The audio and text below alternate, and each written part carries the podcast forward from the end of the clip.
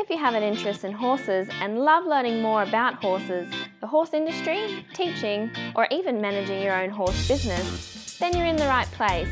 We would love you to join us on our mission, which is to improve the lives of horses around the world through the education of riders, handlers, and trainers. So get comfortable, listen in, and enjoy. Today's chat's been brought to you by International Horse College. International Horse College's motto is people safety and horse welfare, and you'll find this message throughout our chats. Registered Training Organisation number 31352. Today I'd like to introduce Lydia Jackson. Lydia is a level 3 dressage coach and coach educator, riding and training horses to Grand Prix. She's also produced five horses to three star eventing and represented Australia twice as a young rider in eventing. How are you today, Lydia? I'm well, thanks. Great. Well, Glenys. Good, good. Lydia, we usually start off asking people about an inspirational quote that they've had or used. I think the latest one I have is from, I borrowed it from Charlotte, and it's um, Short Reins Win Gold Medal. That's a good one, isn't it? Yeah. Yeah. I was actually waiting for a hamburger, I think, when she said that, you know, when she was up in Queensland. And it caused quite a lot Yeah. of laughs, you know, and correct. Yeah, yeah. Okay. Yeah, that's right. When I'm riding, I think about it a lot and teaching too. Yes, yes. We had a couple of instructors, you know, from here go over to the Charlotte Clinic. And, you know, every now and then you hear one of the instructors here saying, you know, go, go, or short reins win gold medals. And you just go, yep, yep. Well, that was a good investment to take them over for professional development. Yeah. Starting with horses, can you tell me about your start with horses? Because I think you were one of the fortunate ones that came from a horse family, weren't you? yes, my mum and dad both rode. Dad, after he met mum, it was a bit like if you can't beat them, join them. Mhm. And that happened with my husband too. And so, yeah, I had a little pony that I used to do everything with. And then I got a nice uh, show pony that was very successful in the show ring. And then I was fortunate enough to be given sort of older horses. The owners had done, you know, had done all they had could for them. And yeah, I was given some schoolmasters like that uh, show jumping horse called Santo from Nikki Brown and a very successful Galloway called Winspear that I actually rode at the Nationals one year. And then I just went from showing to show jumping to eventing. And then eventing at the time was, we were the best in Australia. Eventing was, you know, the Australians were the best at eventing. And so we, I went up to New South Wales and based myself up there, hmm hmm trying to get to the Olympics basically. What would you say? You know, there's a lot of people that don't have a start with horses, don't come from a horsey family. What would you say to them about your advantages? Because it's not, I mean, you haven't had a lot of advantages. You've had to move away from your family, away from your support network to another state because where you were didn't have, even though you had, you came from a horse background, you didn't have everything going for you, did you? No, not at all. Like, you know, Tasmania is a place in a lot of respects, but, you know, we are small and we just don't have we don't have the venues or the competition for especially eventing. You know, the dressage is uh, difficult too in some respects because there's no competition. I think I'm the only Grand Prix horse in the state at the moment and, you know, it's sort of hard keeping the level up when you're not competing and don't have someone another person ahead of you. Mm, mm. All right. Now, you had a family business then. Did you actually make a career with horses? Was it just expected? Did you do another career first? What what happened there? Um, so throughout school, it was very much that I had to get good grades to go to university. And then my father bought a hotel, Mhm. a pub, and that was very successful business. And I always worked as a waitress from the age of 14, 15. So I always had to work in the hospitality industry. And so when dad bought the hotel, it was sort of another, if the horses didn't work out, I would go back and run the hotel. So Okay. then the need wasn't to go to university as such, which is why I went down the coaching path. Like, you know, I did my level one at 19, and then, you know, then I was always pushing myself further with my coaching education. hmm hmm So you had a backup plan just in case the, the horse industry or horse career didn't work out. Yes. Okay. And I find that a lot of my client, my, you know, my young girls, I try and steer them away from a riding career if they don't have a backup because I find they get really depressed and despondent about it if they're riding, you know, if they don't have that backup. Mm-hmm. Okay, so what would you, you recommend that they do something full time as well as the horses, do something part time as well as the horses? I think it's important to get an education. Mm-hmm. And to see where it goes. I think by the time you're in your early 20s, you, you're going to know if you're going to be able to make it within the horse industry, I mm. would think. So that's what I feel. And you should be studying or at least be doing something else to have a backup plan. Okay, and financially as well. Yeah, to pay for your horses. Absolutely. Yep. Yeah. Okay, because that's the case in Australia. It may not be the case in overseas, you know, in different places where you can go and work with horses from leaving school.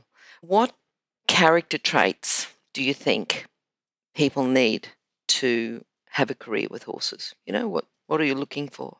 I think they need to be extremely passionate about the horse is an athlete and you have to treat your horses as such and just be very fastidious about things like every stone has to be unturned to be successful.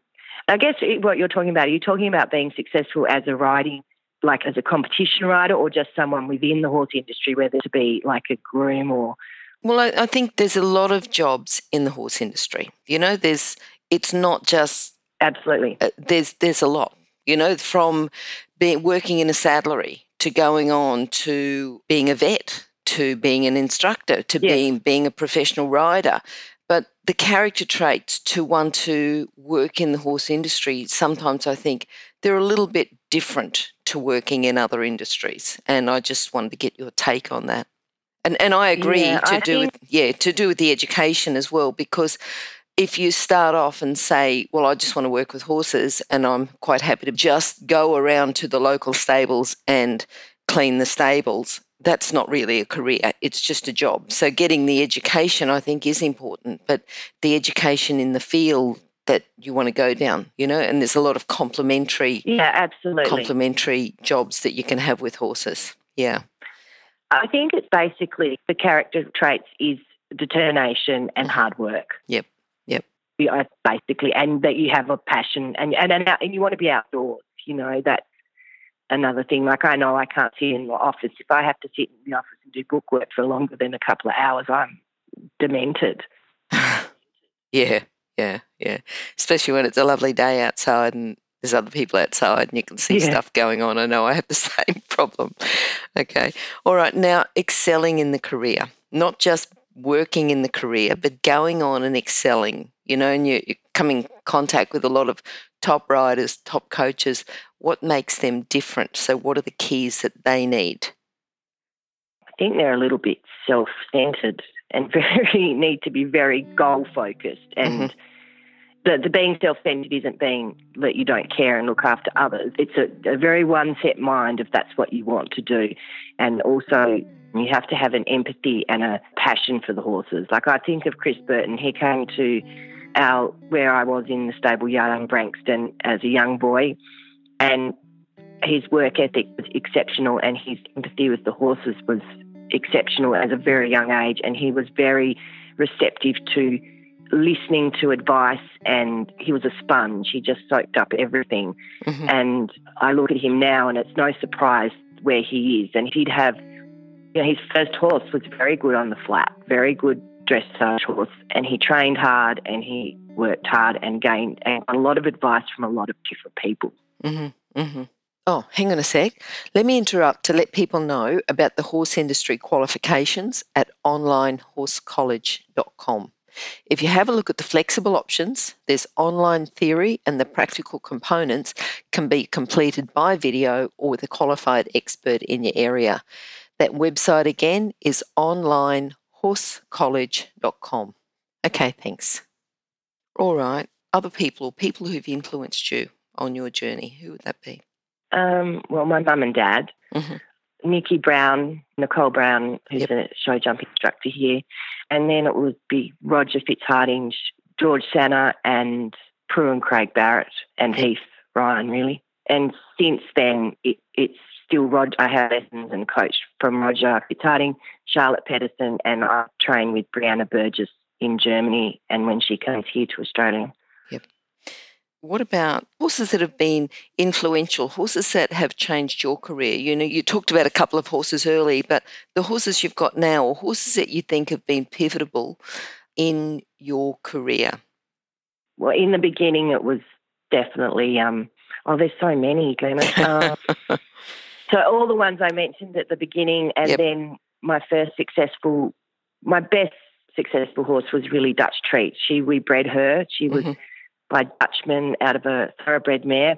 And I think she was ahead of her time. And she was exceptional dressage horse, very good, bold cross country horse, and was very, very clean show jumping and had a beautiful shape over the fence. So definitely her. And then when my husband and I came back from overseas, we were trying to buy property in Sydney in New South Wales, and it just was too expensive. So we came back to Tasmania to set up a family and a life here. And then it just sort of was just hard to keep eventing Mhm. from here. I had to you know, go away for so many months, and so and then my mum was breeding dressage horses. So my first good dressage horse was Precision. Yep. And then mum had been lucky enough to purchase Snowy River Blackwood, and he took me to Grand Prix, and then I was able to train another two horses to Grand Prix. Mhm. And I guess I, I lost a horse at the dressage festival. He died from an, a reaction to an antibiotic, and his name was Flash Az, and he was Treaty's grandfather, so Dutch Treat's Okay. grandson. Yep. And he'd just come second in the advanced to Mary Hanna, Mm, mm. and he was a very, very special horse. Okay. Okay. It was a big loss losing him. Yes. Yes, I can I can hear it in your voice even now. Yeah. Yeah. Yeah. yes, that was three, four years ago now. Okay.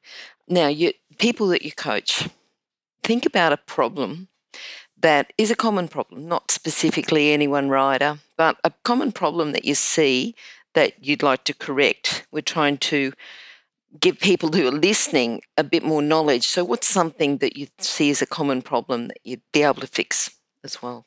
Well, I'm not sure how well I fix it, but I think the common problem is people aren't brave. Mm-hmm. Then, you know, you hear Charlotte saying, be brave, be brave, go, go. Yep. They don't, they're not brave. They don't go. Uh, What do you think Um, brings that on? Do you think we're too risk averse these days? A little bit, and I find Australia in particular is a lot like that, Mm. very much so. I think the feeling of actually having your horse really in front of your leg and really going is a little bit disconcerting to some people, especially with these bigger, you know, the better breeding warm bloods that we're now getting. It's it's quite a powerful and an almost a little bit out of control feeling for a moment or two until you sort of can relax and trust that that's how it's supposed to be Mm. like I don't mean that you're flying around the arena. It's that you know when the horse has to go, and I think it's a little bit like how a plane takes off. It's that feeling. Yes, yes, yes. Yeah. So I do struggle a lot with, you know, I've got some riders that are, are brave and they're so exciting and enjoyable to teach, hmm and the ones that aren't brave, the ones that know they're not brave, they're easy to help. The ones that don't think they're not brave Mm. are the ones that are very difficult. hmm hmm And, and as far as fixing that problem, Um, sports psychology. I often send some away to. We've got a very good sports psychologist here in Hobart um, that I send some to. I've you know done a lot of research and I, I feel I'm quite good at that sort of help. And I always you, you know suggest a lot of them go to Tarly Mitten too hmm for those extra help, and really just keep putting them in positions where they gain more confidence. Okay. And do you think more riding, just that little bit more energy, and now a little bit more, and a little bit more? Exactly. Yeah. Yes, Yeah. that's so do I say. Push yourself to where you feel a little bit like, wow, this is a bit out there. Yep. And then just just ride that. So Make just yourself ride that. Pushing the take a few deep boundaries. Yep. And then push it a little bit more and push it a little bit more each day. Yeah. But you know, even myself, I find I think I'm going forward, and then I look at the video and go, oh my god, Lydia, what are No. you doing? Get on with it. yeah. yeah. And Yeah. having someone on the ground every day with you is really important, I think, too. You know, that's why the European riders, the riders that can have help every day on the ground, are going to be more advanced than someone that doesn't get regular help. Mm, mm. All right. Now, as a judge, is there something that you see as a judge, and we're talking about things that can be fixed on the day? you know, that you could say something to someone and say, well, the next test you ride, do this. Is there something there you can give us a tip on? One is to breathe because when Yep. you're nervous and don't breathe, your brain doesn't work properly, and then you either forget your test or not write a movement correctly. hmm I would just say, if, like at the last minute, you at the in, you know once Yep. you're at the competition, there's not much you can No, change. no. You know, and I would just say breathe, don't override, relax, and know your test inside out. Yes. Okay. Okay. All right. Now, running your family business, do you still have much to do with that now? That with the agistment and training? Yes, so we purchased, my husband and I purchased the business off my mum and dad, Yep. and um, we live here at the farm, and so we, yeah, we run the business. Well, I do, yeah. Yep. How many horses do you have in work? Or how many horses do you have on the property? Uh, there's about 35 horses on the property, and I have four horses in work. Okay. And do you have staff that help you with that? Yes, very much. Very need my good staff. okay. Can you just talk a little bit about them, the jobs that they do? And we're thinking about people uh, who are looking to work in the horse industry, just to have a bit of an understanding of the type of work and the type of jobs that they do. So I have um, Keisha, that she's a uni student and doing ag science, Mhm. and she does my feed out. So to me, the feeding out the horses morning and night is very important. It's probably the most important job here, Mhm. and so she does that, and she also, you know, keeps the hay in order and the feed room in order, and you know when when we need new things and so forth.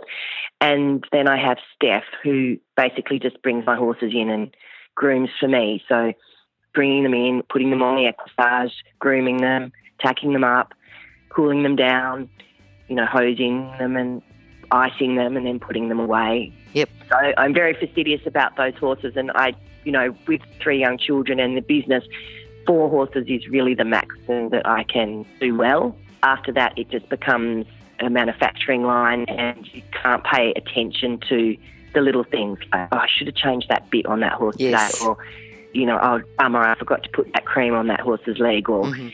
you're too busy in your brain, you can't give each horse the time that they need. Yes, yes. All right. Now, how often do you travel to the mainland to compete, to coach, to judge? Unfortunately, I'm no longer, uh, what do you call it, up to date judge because it was too difficult in Tasmania because basically I had to judge all my pupils. So yes. um, I, at the time when I started doing my judging, I could fast track to D Mm. level, which was I found easy, and I had some, you know, Carolyn Tina was amazing, and um, a few other people like that were very helpful to make that happen. Um, and I had the desire to become an international judge, but then I had to make a choice between furthering my coaching and doing my level three because that was very expensive and time consuming. So I decided to do that rather than the judging. Mhm. So yeah, I'll going to the mainland. I, look, once a year now. It was after my horse died over there. It took me a while to get my momentum back to go over. Mhm. I went to Boneo last year to just do the competition there. And this year, I really had a choice of going to Europe or going to the nationals. And I didn't feel that my horses at the time were going to be super competitive in their respective levels. So I decided to go to Germany. But in reflection, they're going so well, they probably. okay. When you do go to the mainland, how long does it take? Tell me a bit about the trip and trip with the horses. Because for a while there, you were doing it Um, more so- often, weren't you? You know, you were you were going over Yeah, more often. Yeah. frequently. Yep. Yep. Yeah, that was before the children, and Yep. you know now with three children, it does take a bit more management and it costs more money. So Mm, mm. yeah, and I feel back to that. I'm sorry to sort of go off track a little bit, but Yeah. if I know that I'm getting 67% into Prix St George, you know, if I if I'm getting 67, 68% here, I because we always get mainland judges in, I would. You know, generally, you you would get that percentage on the mainland. Yes. So I don't feel that I need to go over there okay. So it's more that the, the yeah, eventing. the judges are coming to you. Yes, exactly. And okay. we try and get you know really good A level and you know international judges. Yep, yep. And you know they're always going and you know they're judging every weekend, so yes. you would expect it would be comparable. And normally it is, you know, like Mandy Parsons, she's a power rider that I coach. She's just come second at the Nationals yesterday behind Sharon Davis, which that's her first mainland competition. Mhm. And she was doing, you know, getting 71, 72% here. Yeah. You would expect that she would go and do that. Yep. Yep. Okay. All right then. Um, now, have you got a book that you can recommend for our listeners? I just don't. Okay. I, I, I maybe the, I, I recently read Free Reign, Mary Hanna. Yep. I enjoyed that, but I think just being on the internet and being able to access to those training lessons and so forth from international instructors, I find that Mhm. as just as invaluable. All right then. Tell me about your future. What do you plan to do? You've talked a little bit about it. You've got a couple of horses that you'd like to. to will you tell us what your plans are? Um, just to, um, I need to sell a couple of horses. Yep. Because I would like to go to Germany and train over there Uh-huh. for a period of time. So yeah, like I'd like to go over and spend six months in Germany and six months here, Okay. and that's that's my goal. Um, if it takes me to, you know, I've got a young horse here that Brianna and I both think that could be successful in the young world young horse Mhm. Championships. If it's so forth that we get there, that's great. But if it, we don't, it doesn't matter. I just want to train beautiful horses. Okay. Okay. Oh well, that's a pretty good goal. Okay. Um, now, can you sum up your philosophy into a lesson today? Basically, to try and be brave. Okay. and focus on your position and how you interact with the horse. And I think that you've got to treat the horse as an athlete and recognize that some days he's going to be a little muscle sore, or and that each day you are training and building on what you've done the day before. hmm hmm Does that make sense? Yeah, yeah, Yep. No, it certainly does. Now, Lydia, people, how can people contact you? On my mobile phone, hmm which is 0419 417 085, or by our website, which is kingstonagistment.com.au. Okay, and we'll leave we'll leave your contact details on the show notes at horsechats.com slash Lydia Jackson as well. All right, thanks very much for talking to us today. It's been great talking to you. Very interesting about how you run your horses, run your business, you know, away a little bit from the mainland and the main competition, and also talking about the, the your staff and the people who work for you and uh, and what they do. That was good. Thanks very much. No problem. Thanks, Glenys. Okay, bye. Bye. If you've enjoyed this chat, then please comment, rate, and subscribe. If you'd like any changes or recommendations for guests, then please contact us through horsechats.com. And while you're online, have a look at the government accredited courses at internationalhorsecollege.com. Registered Training Organisation 31352. Remember that our comments and instructions are general in nature and do not take into consideration your individual horses or your individual ability and circumstances. If you enjoyed this podcast, then please leave your comment below